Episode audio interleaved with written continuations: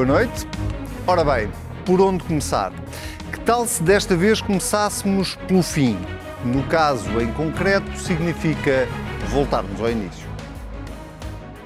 Não vamos trabalhar seguramente sobre uma solução, porque há N soluções que têm sido discutidas eh, ao longo dos anos. Eh, eh, provavelmente o Dr. Luís Montenegro até poderá vir com uma nova ideia que nunca tenha sido devidamente avaliada no passado. E em função das várias soluções que possam existir, vamos definir uma metodologia de trabalho.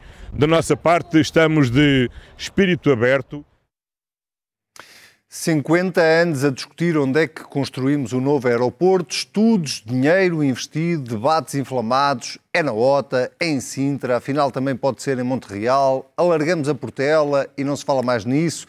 Margem Sul, Jamé, Alcochete, afinal vai ser em Alcochete. Mas Alcochete fica na Margem Sul. Ah, então também pode ser no Montijo. Mas no Montijo há muita passarada. Encomenda-se mais uns estudos, que os estudos nunca fizeram mal a ninguém o ministro Pedro Nuno Santos perdeu a paciência, que já não costuma ser muita, e como ninguém decidia, decidiu ele sozinho. E nós, nós temos que decidir. O, o, nós, não, nós, nós não temos capacidade, não, temos, não, temos, não somos indecisos, fizemos um trabalho, está decidido. Montijo já, transitoriamente até Alcochete. E acho que esta é, de facto, a solução mais feliz a que nós podíamos chegar. E afinal, patrão fora não tem necessariamente que ser dia santo na loja. Quando António Costa, que andava por Madrid, deu por ela, já a decisão estava em letra de lei. Avisar o Presidente, isso é para meninos. Eu não informo o Sr. Presidente da República todas as, as decisões que nós vamos tomando no Ministério das Infraestruturas. Já não avisar o Primeiro-Ministro foi um bocado mais chato. Costa mandou rasgar a lei do enfant terrible do PS e deu-lhe basicamente duas hipóteses. Ou sais do governo ou ajoelhas-te perante o país? De erros de comunicação e articulação dentro do governo que são da inteira, da minha inteira responsabilidade. Queria não só lamentar, como reconhecer é uma falha relevante que assumo e pela qual, obviamente, eu eh, me eh, penalizo eh, profundamente. Marcelo, que foi assistindo a tudo com um balde de pipocas na mão, no final afiou a faca e apontou ao pescoço do Primeiro-Ministro. O Primeiro-Ministro escolhe os seus colaboradores. E o Primeiro-Ministro, naturalmente, é responsável por isso. Pela escolha mais feliz ou menos feliz, pela avaliação que a cada momento faz, mais feliz ou menos feliz, dos seus colaboradores, relativamente às melhores hipóteses que tem para realizar os objetivos. Por falar em facas, Luís Montenegro, que este fim de semana assume oficialmente a presidência do PSD no congresso que decorre no Porto, não trouxe uma faca afiada ao, ao governo, trouxe antes um kit completo. Eu acho que o ministro Pedro Nuno Santos finalmente conseguiu pôr as pernas a tremer a alguém. Mas não foi a nenhum credor do Estado português, foi ao primeiro-ministro. Porque não há explicação para ele continuar no governo depois de ter feito aquilo que fez. Está no ar mais um Contrapoder. Eu sou o Anselmo Crespo e a minha existência já não faz sentido sem a Maria João Vilés, o Sérgio Sousa Pinto e o Sebastião Bugalho, que esta semana está precisamente no Porto a acompanhar in loco ao Congresso do PSD. Sejam muito bem-vindos. Sebastião, vou começar já por ti para te perguntar se já te cruzaste com o Rui Rio por aí e se sobreviveste. Ah, Cruzei-me com ele, mas uh, mantivemos uma distância de segurança como se um de nós tivesse Covid. Acho que é isso que te posso dizer, Anselmo Crespo. E posso, posso dizer também que, pelo, pela imagem que está, está atrás de ti, eh, deve estar tu e mais eh, quê, 10 pessoas aí nessa, nessa sala a esta hora? Sim, é verdade. Neste momento estamos no período de aprovação das moções setoriais. Ainda faltam cerca de 50 oradores para este dia terminar e a hora já vai bem adiantada. Digamos que o Congresso já teve os seus momentos altos do dia. Eu diria até que o momento mais alto do Congresso até agora terá sido o discurso de Luís Montenegro ontem e a apresentação dos nomes da sua direção, da sua nova direção do PSD, hoje, logo a seguir ao discurso de Carlos Moedas. De resto, é um congresso sem grande história para contar, além desses nomes e de uma nova oposição do PSD ao governo do Partido Socialista. Tenho aqui o Gonçalo Lagido, o nosso realizador, a corrigir-me, tem toda a razão, não são 10, são 15. Maria João, muito boa noite. Estão...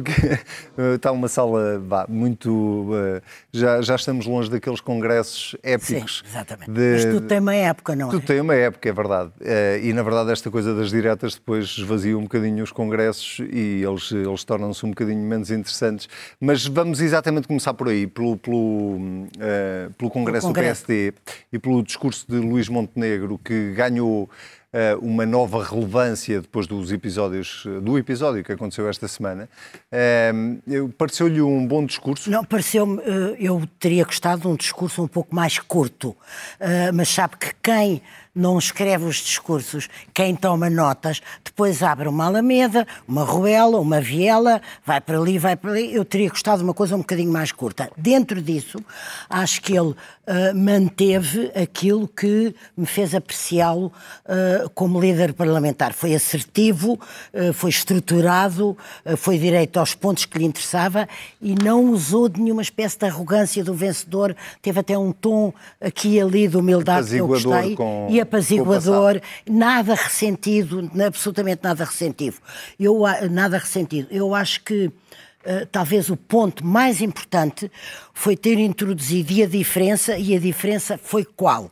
Foi ter uh, repisado e ampliado e reforçado uma coisa que nós já, já eu pelo menos já falei aqui várias vezes na, na CNN, que foi uh, a urgência de abrir e de ir ter com o melhor de Portugal, da academia, da, da, da indústria, do empresariado, uh, disto, daquilo, uh, e repescar voltar a ter essa gente do seu lado. Ele frisou muito isso.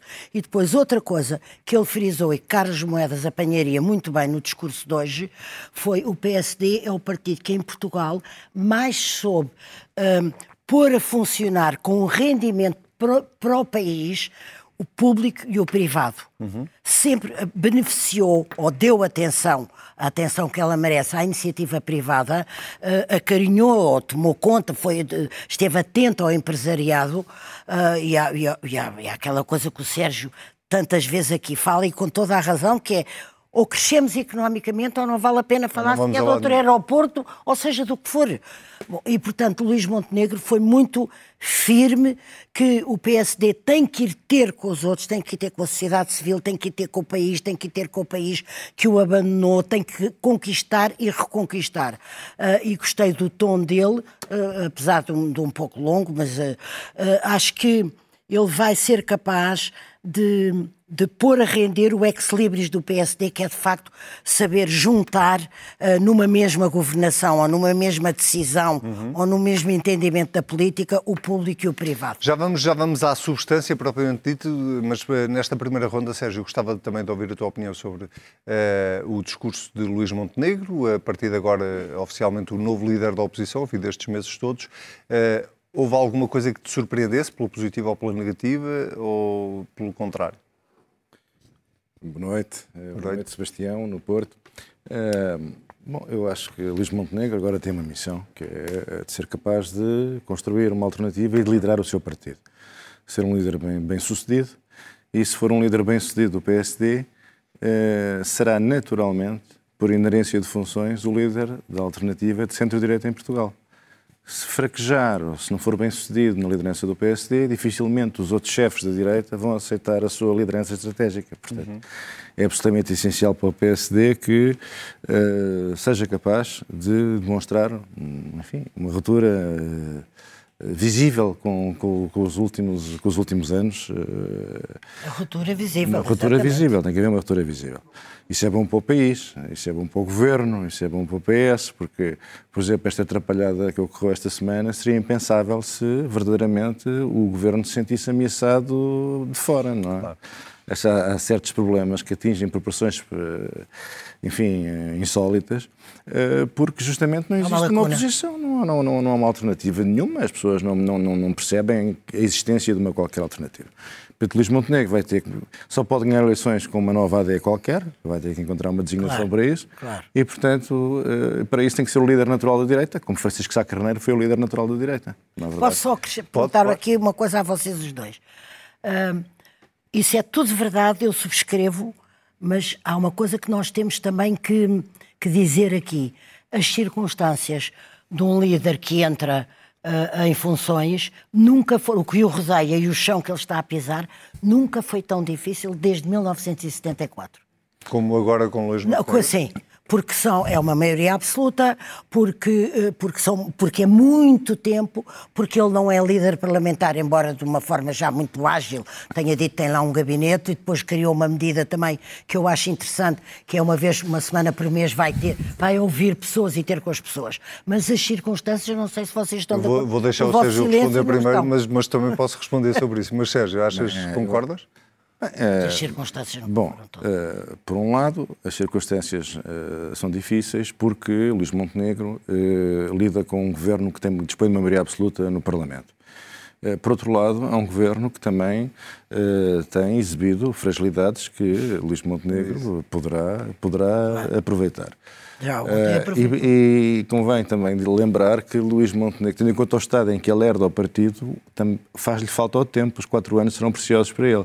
Esta coisa de andar a passear pelo país, sinceramente, acho que uma pessoa. Não, não, não é andar a ah, passear, ah, não, é ouvir as ouvir, pessoas tá e transmitir-lhes aquilo que o PSD vai ser capaz de fazer com elas, porque não é sozinho. Mas, Maria João, mas eu, eu, eu não honestamente. É passear pelo país. Esta coisa do passear pelo país, está eh, bem, de, de ir uma querem vez fazer por um mês. cartoon? Vocês querem eu, fazer um cartoon? Não, não, não, não, eu não estou a fazer nenhum cartoon. Estou, ia só lembrar que eu acho que não me lembro de nenhum líder partidário que não tenha dito coisa semelhante, não é? Que eu vou andar, eu vou. O Rui Rio também dizia que era muito mais famoso entre, o, entre as, os não militantes do que entre os militantes. E viu-se o resultado que ele teve na, nas eleições todas. Ele precisa de, não é deputado, que é, uma, que é uma dificuldade, é uma dificuldade e ele tem que encontrar realmente uma solução para obviar ou para lidar com essa Exato, com, com esse constrangimento.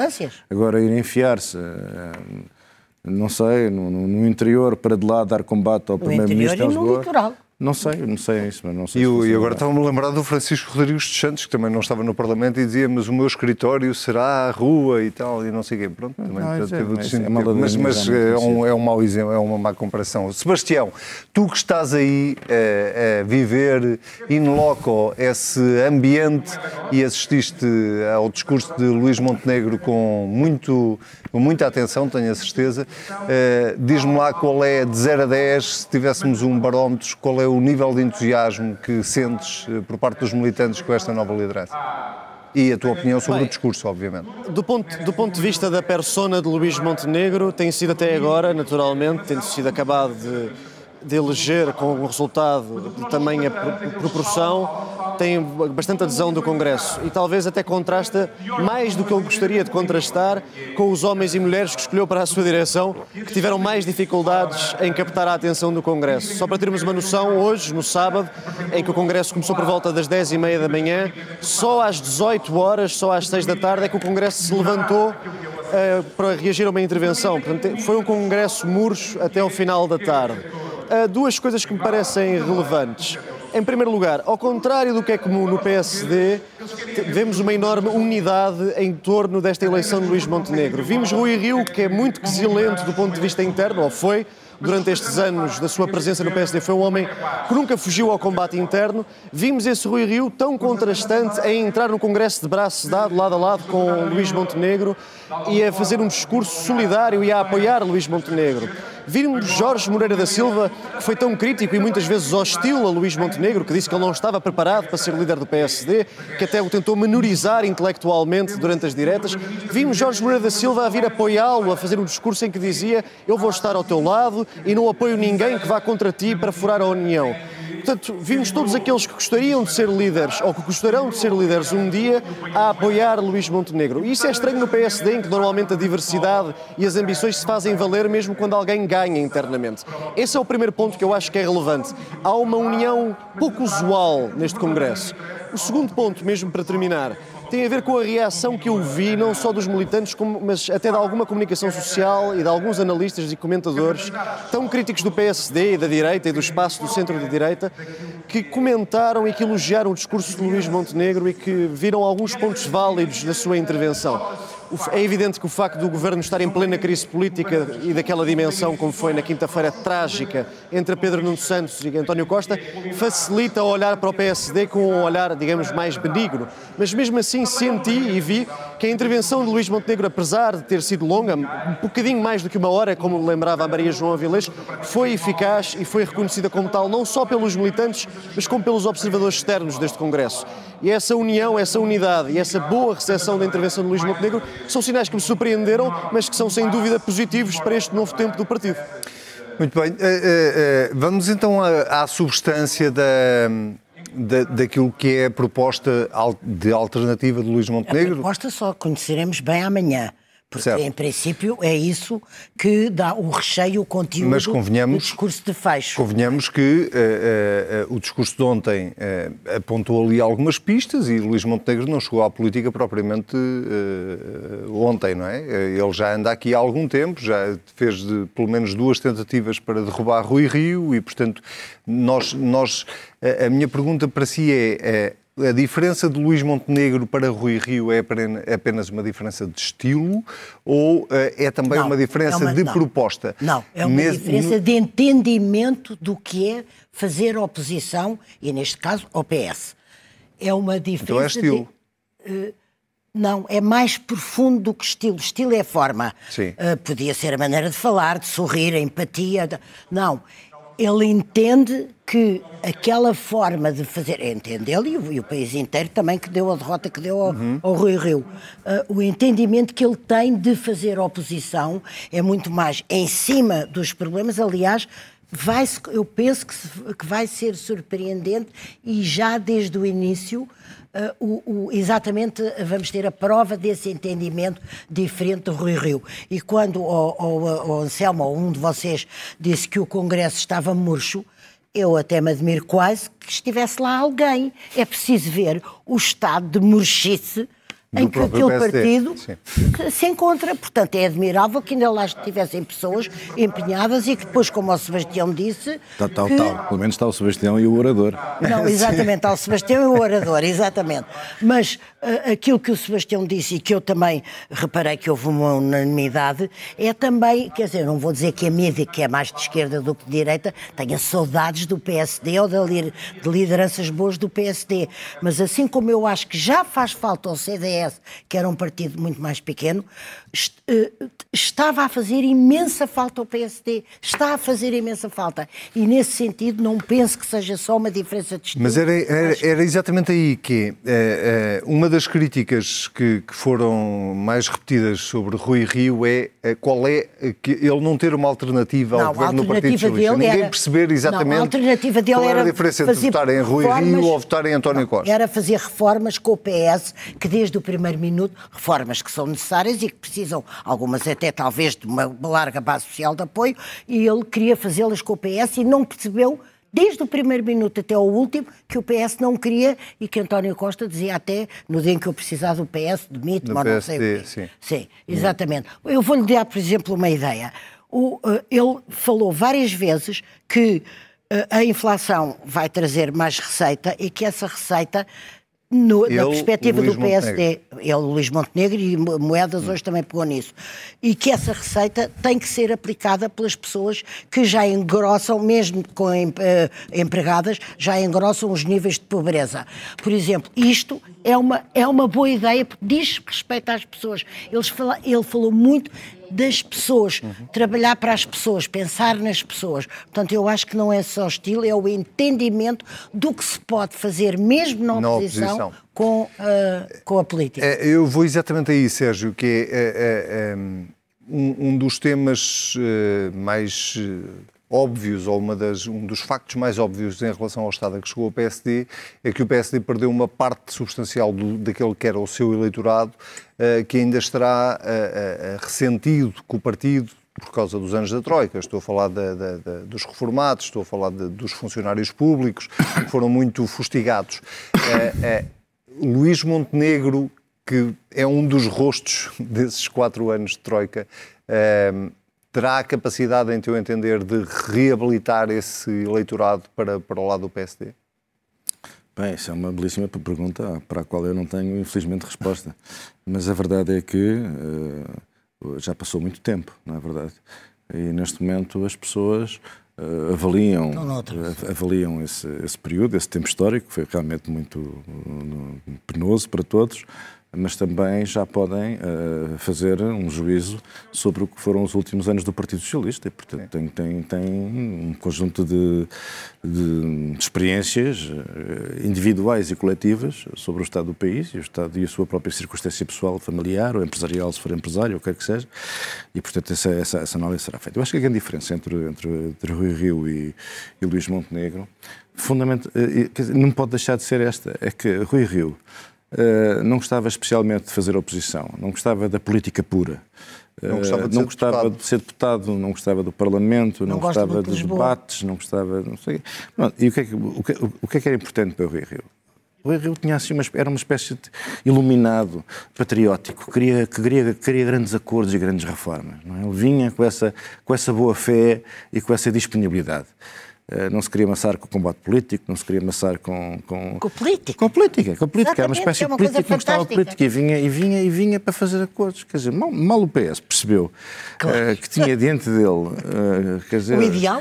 um- uma, uma personagem com estas características. Não, é? não só não fez acordo nenhum, portanto deixou sem função, sem, parecia, um, parecia um, sei lá, não sei, um, um instrumento que não se enquadrava numa orquestra, não, não via lugar nem função útil, não é?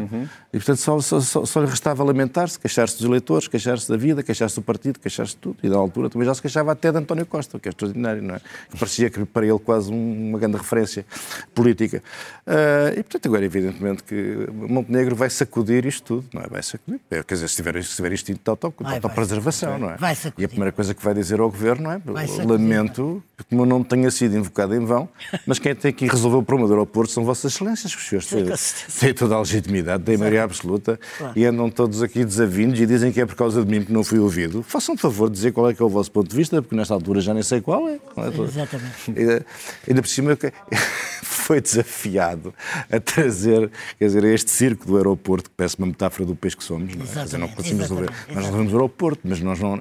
Porquê é que nós nos- impressionamos tanto com esta incapacidade de resolver a questão do aeroporto? Nós não conseguimos resolver nada. Quer dizer, nos no SNS. É uma perspectiva claro. pessimista, O mas tem toda a razão. O aeroporto, o aeroporto é apenas algo que entra pelos olhos dentro, não é? E agora esta ideia de que ao fim destes anos todos eh, chega Montenegro acabado de ser eleito e traz uma vai capa decidir a onde é que é o a dizer olha o bom bom bom era que fosse em espinho. Quer dizer, isto não lembro, já é o surrealismo total, não é? Por acaso é uma. Estás a lançar aqui uma ideia, ainda não se falou de espinho. Por acaso podia-se falar de espinho. Eh, Sebastião, eh, para, para fecharmos este tema da. da- não, não totalmente, mas para fecharmos o tema da nova liderança do PSD, que tanto eh, é, tem sido ambicionada, sobretudo nos últimos meses em que se percebia claramente que, que não havia uma oposição óbvia. Tu tens a mesma leitura que que a Maria João, que eh, eh, Montenegro, para além de vincar uma diferença na forma, vinca também uma diferença no conteúdo que vai trazer como líder da oposição?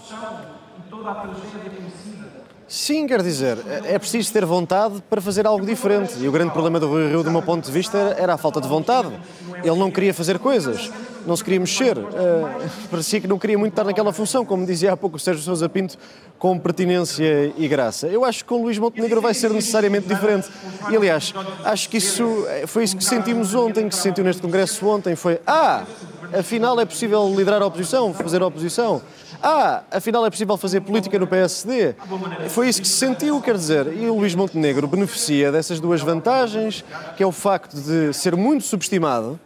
Portanto, co- como entregou um, um discurso eficaz eh, e é um homem que é subestimado, ou que ainda é subestimado, conseguiu surpreender. E depois o seu antecessor tinha uma prestação política muito fraca, portanto não é, não é difícil fazer melhor. Mas há, há- há algumas notas sobre a nova direção do PSD que eu acho que, que são pertinentes e que também mostram que o PSD, apesar de estar revitalizado com esta nova liderança, tem ainda alguns problemas para resolver que não são só a maioria absoluta e não são só a crise que vem aí e onde António Costa vai necessariamente tentar puxar o PSD para o núcleo de decisão para também o responsabilizar, e o aeroporto foi um caso disso. É que, é, é que um dos objetivos deste Congresso, uma das palavras mais, eh, a palavra mais dita a seguir a unidade neste Congresso foi a abertura. Toda a gente falava na necessidade de abertura e de abrir. E quando nós vemos os nomes, nós vemos renovação geracional, mas não vemos abertura. Isso não quer dizer que as pessoas não tenham tentado, que o Luís Montenegro e que o PSD não tenham tentado abrir à sociedade civil e tentar ir buscar rostos, rostos novos significa que tentaram e não conseguiram porque não encontraram ninguém disponível. E isso é um problema que, mesmo que este Congresso esteja a correr bem, pode prejudicar o PSD no futuro. Porque se nós não conseguimos encontrar novos dirigentes, também vai ser muito difícil recuperar e encontrar novos eleitorados. Eu diria que esse é um problema, aliás, transversal a todos os partidos políticos. Muito bem, vamos então à. Diga, diga. É só um posse escrito. É só um posse escrito. Sempre que eu ouço a palavra Troika e a evocação dos terríveis sacrifícios que os portugueses passaram, é verdade, mas que normalmente é sempre emoldurado por um vale de lágrimas, um vale de lágrimas. Eu tenho a obrigação de, como jornalista de, e cidadã, de lembrar que Passos Coelho ganhou essas eleições não, não, depois sim, desse claro. vale de lágrimas. Mas sim, sim, mas uma, coisa, escrever, uma coisa é uma coisa e outra coisa é outra coisa. Agora, também é verdade que nessas eleições Passos Coelho ganhou com a PAF, com a famosa PAF, sem maioria absoluta e que há de facto uma parte do eleitorado que era tipicamente volátil entre PS e, e PSD. Não, e que, e saiu ficou ressentido com, com, o PSD. Não, não. não. Era, mas é que se fala sempre sentido. como se ele tivesse tido o castigo merecido da culpa daquele Não, não, não era, se, não era se passou essa ideia, não era isso que eu queria dizer. Muito bem. Vamos então à grande polémica desta semana uh, e vamos uh, uh, à parte do quem vota do contrapoder. E neste caso não é quem vota no, no futuro aeroporto de Lisboa. Vou começar por ti, Sebastião que estás aí mais longe, uh, e, uh, que, mas que acompanhaste e comentaste ao longo da semana todo este episódio em torno de Pedro Nuno Santos, para te perguntar aquilo que eu próprio não tenho resposta, por isso é que, pergunto, por isso é que vos pergunto a vocês, que é uh, se depois de tudo o que foi explicado, tu já percebeste o que é que aconteceu, porque eu ainda não percebi. Eu acho que ninguém percebeu e, sobretudo, acho que há uma razão para ninguém ter percebido é que é impossível estarem todos a dizer a verdade. É impossível. Porque há alguém que mentiu. Porque é impossível o ministro, quando vem pedir desculpa, dizer que o objetivo e o método definido eram no conhecimento do governo e horas depois o primeiro-ministro dizer que todas, todas as hipóteses, todas as alternativas para o novo aeroporto estão em aberto. Das, das, duas uma, ou estava definido ou está em aberto. As duas ao mesmo tempo, no mesmo governo, com a mesma maioria, não é possível. E é, e é isso que fez com que ninguém percebesse o que é que aconteceu. Agora, nós podemos é perguntar-nos porquê é que aconteceu desta maneira. Eu acho que há duas coisas inteligentes a dizer. A primeira é o. Por favor. Não, sério. Por favor, Por favor faz isso. Venham daí. A, a, a, primeira é o facto de António Costa necessariamente, por exemplo, quando António Costa veio reagir à polémica já em solo português, eu lembro-me, ele disse mais vezes Luís, as duas palavras Luís Montenegro do que Pedro Nuno Santos. Não fartou-se de evocar Luís Montenegro. Aliás, disse mesmo que é Luís Montenegro que vai decidir onde é o novo aeroporto. Eu, se fosse eleitor do Partido Socialista, perguntava-me, então, mas eu dei uma maioria absoluta a este senhor para quê? Para ele ir perguntar ao líder de um partido com 77 deputados onde é que vai fazer um grande investimento público? Não se percebe. E essa necessidade de Costa tentar puxar Luís Montenegro para uma decisão desta envergadura tem a ver com o facto, do meu ponto de vista, de vir aí uma crise, de vir aí uma recessão para o próximo ano e ele querer corresponsabilizar o maior partido da oposição por essas decisões dessa crise. Só que há um problema é que o Partido Socialista que apoiou a Jeringonça, o Partido Socialista que é personalizado por Pedro Nuno Santos, não gosta de conversas com o PSD, não gosta de conversas com a direita, nem gosta de conversas com o Luís Montenegro. E esta polémica também tem origem nisso. E mesmo para terminar, também há um sintoma deste governo que facilita esta crise e, sobretudo, do meu ponto de vista, que vai facilitar a repetição destas crises. Porque isto não acabou na quinta-feira. Fenómenos do género vão se repetir. Mas isto tem uma causa. É que quando António Costa decidiu transformar o seu terceiro governo num torneio dos seus sucessores, vamos ter todos os ministros a ver quem é que brinca melhor a ser primeiro-ministro. E como temos o primeiro-ministro a brincar a ser secretário de Estado dos Assuntos Europeus, as coisas não vão exatamente correr bem para os contribuintes portugueses. Eu diria, acrescentando ao teu eh, Pedro Nuno Santos não gosta, não gosta, eu diria que também não gosta muito de falar com o Marcelo Rebelo de Sousa, porque a, a forma até meio agressiva, Sérgio, com que eh, Pedro Nuno Santos disse na quarta-feira à noite nas televisões que não precisava de informar o Presidente da República, eh, é, é, é, enfim, cria, criou ali também um irritante, um novo irritante com, entre o Governo e Marcelo. Pergunto, tu, a mesma pergunta que é, tu já conseguiste perceber o que é que aconteceu aqui? Partilhas da ideia de que alguém está a mentir ou não estando a mentir, falta aqui uma parte da história.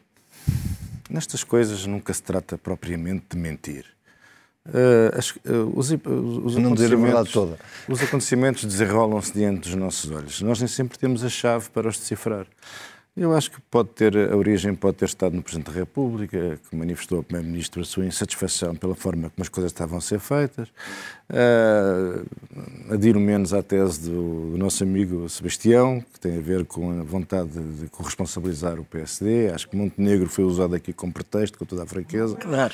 Uh, e o que isto, é, isto testemunha, enfim, um certo, um certo mal-estar no governo, isso é o que é evidente, porque esta crise ocorre porque desta vez não se pode dizer que tenha sido eh, fez semana prolongados, ou feriados, ou a guerra da Ucrânia, ou o Covid, não há forma. Isto foi uma guerra, de, foi, um, foi, um, foi um governo a tropeçar em si próprio. Foi o pior, foi e, pior portanto, o que destapou. E, portanto, que... quer dizer, isso é que é, se quisermos ser realmente objetivos na análise, o, o que se tem que reconhecer é que este foi um problema interno do governo. E depois, para, para, para depois do enfim, que se, como é que isto tudo se saneou? Uh, como é que, perdão, como é que isto tudo se sanou? Isto sanou-se através de um ato de contrição público do, do Ministro das Infraestruturas, não é? Mas toda a gente percebe que o problema foi muito mais profundo e complexo do que Mas deixa, que ele, procurou resolver com, aquela, com, aquela, com aquele gesto público, enfim. Mas deixa-me dar um passo atrás. Entretanto, apareceu Deixa-me deixa só dar um passo atrás. Mas deixa-me só. Deixa de, de, deixe, deixe de concluir, porque pode não ter a ver ah, com aquilo que tu estás a dizer. Uh, já hoje, julgo eu, ou ontem, não sei bem, a senhora Ministra do Território, como, como o nome indica, estava alguns no território, uh, a mandar beijinhos e abraços oh, ao Ministro das Infraestruturas. Quer dizer, portanto, no meio desta situação que o Governo queria que isto desaparecesse o mais depressa possível, apareceu a senhora Ministra do Território. A mandar, a mandar saudações ao, ao Ministro das Infraestruturas. Bem, se calhar segunda-feira vamos ter aqui outra conferência de imprensa da Sra. Ministra do Território, não é? A esclarecer que também estes beijinhos e abraços resultam de um problema de comunicação. De má comunicação. E de má comunicação. Maus beijinhos e abraços. ela não quis com isto significar a sua solidariedade, a sua solidariedade com o Ministro das Infraestruturas diante de um conflito interno do Governo. Era apenas um gesto, enfim, que não tinha significado político. Desde lá, simpatia pessoal. Desde lá, Sebastião, o Sebastião estava a tentar eh, acrescentar qualquer não, coisa estava, e nós não estava ouvimos. Só, estava só a sugerir que talvez seja boa ideia o PS fazer um congresso, mas só com os ministros, a ver se eles decidem quem é que manda. Dos ministros, um congresso de ministros. Façam um congresso do PS, mas com os ministros. Sebastião, mas o que é... Uma das coisas, deixa-me deixa só contar isto daí, João, que é interessante. Uma das coisas que soubemos aqui hoje. Interessante e inteligente, já temos dois adjetivos. Just, justamente, duas, são dois adjetivos magníficos para descrever este programa. Não, mas eh, falando a sério, uma das coisas que eu julgo que são interessantes é que Carlos Moedas veio informar uh, que sabia da decisão do aeroporto. Portanto, é muito curioso que António Costa, que é primeiro-ministro e chefe do governo de Pedro Nuno Santos, não sabia uma coisa, ou diz que não sabia uma coisa, que o presidente da Câmara de Lisboa, que é do PSD, sabia. O que não deixa de ser extraordinário. Não, é Era exatamente este o passo atrás que eu, que eu ia dar com o Sérgio e dou consigo. Sim, é assim. Vamos voltar, vamos voltar à, à quarta-feira à tarde. Um ministro deste governo que tem a pasta do aeroporto que é um tema que se anda a discutir há 50 anos, que António Costa, o Primeiro-Ministro, já tinha dito que queria esperar pelo novo líder do PSD para, para, para enfim, para conversar sobre o assunto. Com, com uma, uma coisa que ele conhecia. Não fez uma declaração à porta de qualquer coisa. Ele publicou uma lei. Sim. O ter ido à televisão é só um suplemento. Ele publicou em decreto-lei no Diário da República. Ouça como é que isto, eh, eh, como é, como é que se pode compreender isto eh, à luz do, da reação do Primeiro-Ministro no dia seguinte? Pode-se compreender isto se, se, se compreendermos que, obviamente, faltam aqui elementos. Obviamente, isto é uma história que não está toda contada. Não estou a dizer que esteja mal contada. Faltam peças. Agora, eu também queria lembrar que Uh, evidentemente que o uh, uh, Primeiro-Ministro tinha que saber disto, tinha que saber disto, e senão estava à espera do, do Luís Montenegro para quê? Disto da, da publicação ou disto da decisão não, em si? Da decisão em si, okay. tinha que a conhecer. É impossível que não conhecesse, impossível. Não estou a dizer que esteja, António Costa esteja a faltar à verdade, estou a dizer de uma maneira mais bem educada que creio que é impossível que ele desconhecesse isto. E também vou dizer uma coisa: Pedro Nuno Santos não é qualquer pessoa. Não é qualquer pessoa. Pedro Nuno Santos entrou no gabinete do primeiro-ministro e disse: Eu não vou ser demitido por si. Não foi demitido. Portanto, quando o põem com uma corda ao pescoço, um suicídio político, com certeza que Uh, houve passos infelicíssimos. Uh, uh, o tom de uma entrevista que ele deu, que baixou, que mudou para, para a segunda entrevista que deu. há incompreensões. A, a informação, deixa-me só acrescentar isto, sim. só porque. Sim, sim, sim. E, e, e, ninguém sabe ao certo o que é aconteceu, a não ser os próprios intervenientes. Mas aparentemente o que Pedro Nuno Santos faz na quinta-feira é quase. É, é, é, é um bocadinho ao contrário, é quase implorar para não ser demitido é pedir desculpa e dizer eh, eu não, eu não, eu não fiz de propósito, Sim, mas eu como, não tinha esta intenção. Como não estávamos lá. Não foi numa. Não, como tanto, não estávamos tanto quanto lá. eu consegui apurar, mas, mas uh, vale o Não, qual. mas eu não apurei nada. Eu limitei-me a estudar. E ficou.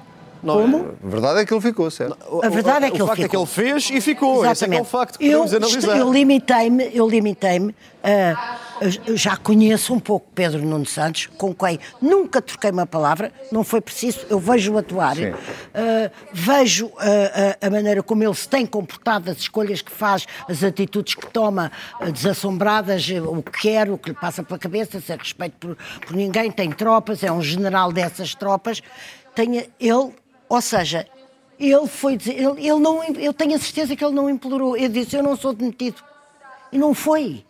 Não, não, não foi. E, e se o Primeiro-Ministro. Eu acho que o que ele disse não foi isso. Eu acho que o que ele disse foi: eu não me demito. Se você quiser, demite-me. Sim, mas. Ah, eu acho que o que ele fez foi isso. Está bem, exatamente. Mas porquê é que ele diz: eu não me demito?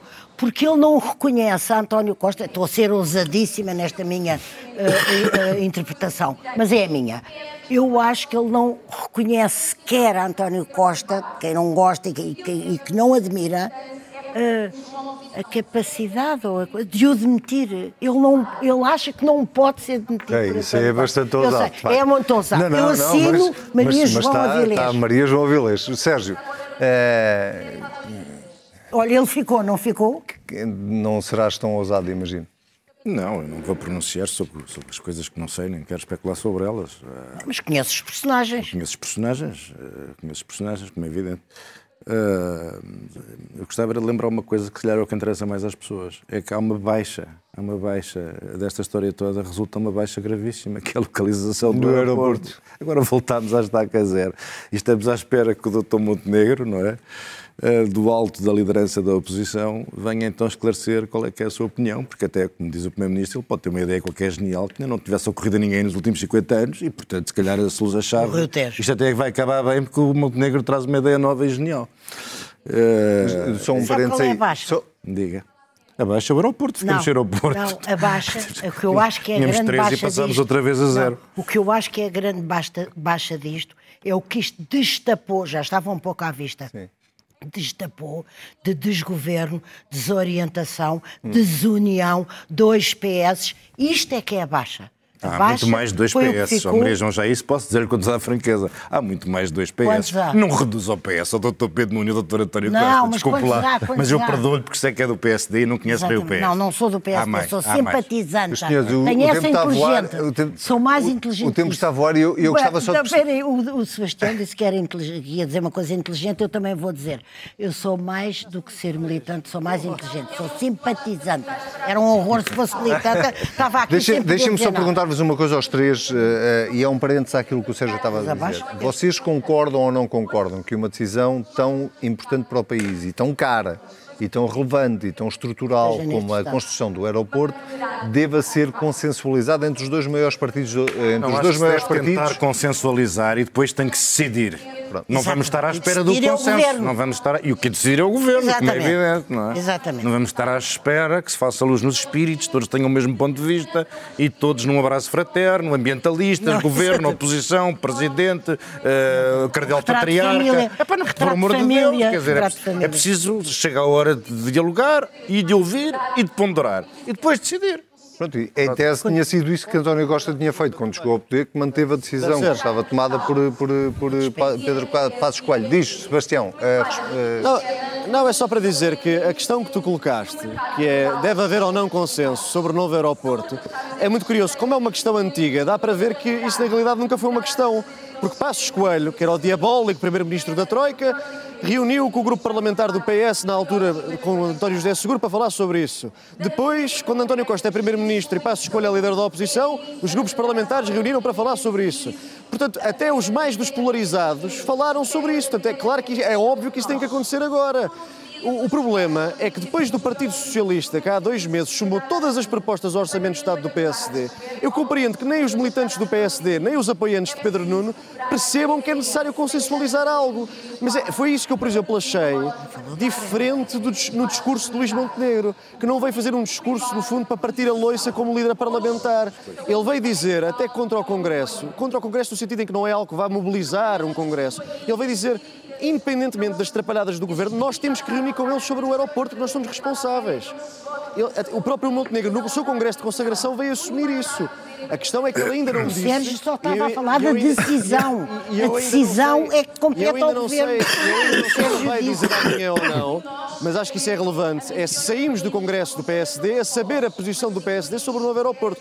Isso eu acho que era relevante. Tá Vamos ter que esperar provavelmente pelo almoço de uh, este domingo. Sérgio, uh, Marcelo, no fim disto tudo, deixou-se para o fim, para falar do, do, do assunto. Uh, uh, e não sei se a parte que nós destacamos logo no início do programa te pareceu a mais relevante, mas no, no, eu, a mim pareceu-me claramente a mais relevante. Aquilo, é, leste as palavras do Presidente da República como um aviso claro a António Costa? Eu acho que o Presidente da República. Quem manda é ele? O, o Presidente da República, quando quiser tomar posição, deve fazê-lo com frontalidade. E eu não vou colaborar nestes exercícios hermenêuticos, destas, destas, destas abordagens do, do, do, do Presidente da República, em que tenta evitar dizer as coisas, de, o que pretende dizer não diz, sugere, não, não sugere, insinua. Não. Ou fala ou cala-se. E quando não fala com clareza, é como se estivesse observado silêncio. Infelizmente, depois disso já decidiu falar, não é? E aceitou, eh, foi ao Brasil, como é do conhecimento geral. Podemos entrar na fase da tal, das moções, ou não sei o quê? Não, não, as moções vêm já a então, seguir. Então, mas, mas, falar mas, mas fechamos, espera aí, também, mas sobre, sobre o aeroporto. Eh, mas qual aeroporto? Era, não há aeroporto. Não, está bem, mas sobre, sobre a posição de Marcelo. Maria João, muito rapidamente, Marcelo, sobre, o, sobre este episódio todo político. Merece-lhe algum comentário? Passo, não Para merece comentário. Sebastião, nenhum. tens alguma coisa a dizer sobre Marcelo e, e, e o aeroporto Ai, ou podemos avançar? É até porque o nosso é tempo só, está... Não, gostava só de dizer que não só acho tão difícil o Primeiro-Ministro não saber, como também acho muito estranho o Presidente da República não saber, tendo em conta que no seu primeiro mandato ele era conhecido por saber tudo o que se passava no Governo. Muito bem, vamos então às moções desta semana, moção de censura ou moção de confiança? Maria João. Confiança Duas esta linhas, semana, confiança, não é? Confiança, porque vivemos dias absolutamente históricos com a reunião do Conselho de Europeu seguida do G7, seguida da reunião da NATO.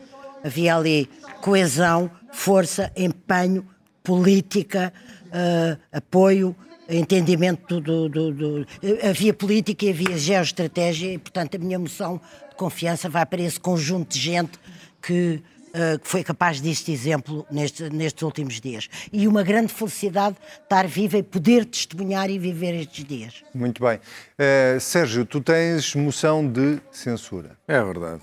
E Eu, que não sou nada de moções de censura, hoje tenho uma moção de censura ao nosso Presidente da República, que decidiu então. ir ao então. Brasil. Decidiu ir ao Brasil a pretexto de um evento cultural Uh, 100 anos da travessia. Significado. Sim, é, não é, a celebração dos 100 Sim. anos da travessia e também um, Cabral e... uma feira do livro. Uh, entendeu ir ao Brasil e, muito naturalmente, foi convidado pela sua contraparte brasileira, o presidente do Brasil, para um almoço. E depois foi desconvidado.